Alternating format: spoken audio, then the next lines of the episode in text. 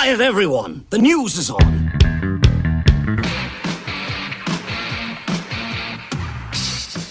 A documentary about the 1999 Ozzfest tour could finally be released. It's been locked in the vault for like 20 years now.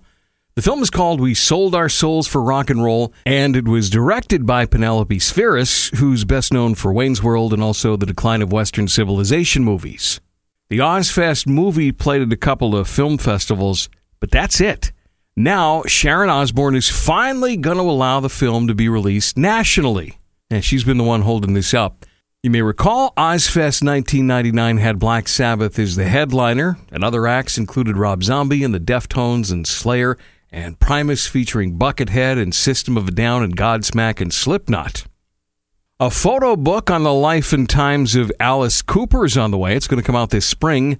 The name of the book, Starring Alice Cooper, and it includes 400 pages of rare pictures and memorabilia spanning Cooper's entire life and career plus some essays from some of the top rock journalists and writers. Look for Starring Alice Cooper this May.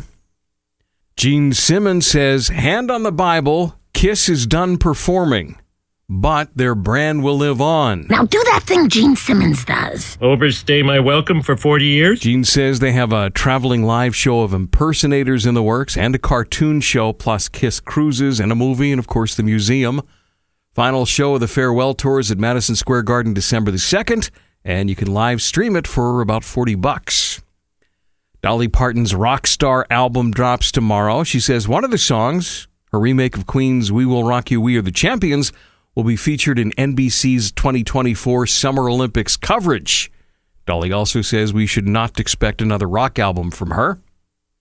And finally, the Christmas song that Travis and Jason Kelce sang with the rest of the Philadelphia Eagles debuted yesterday at number eight on the Apple Music charts.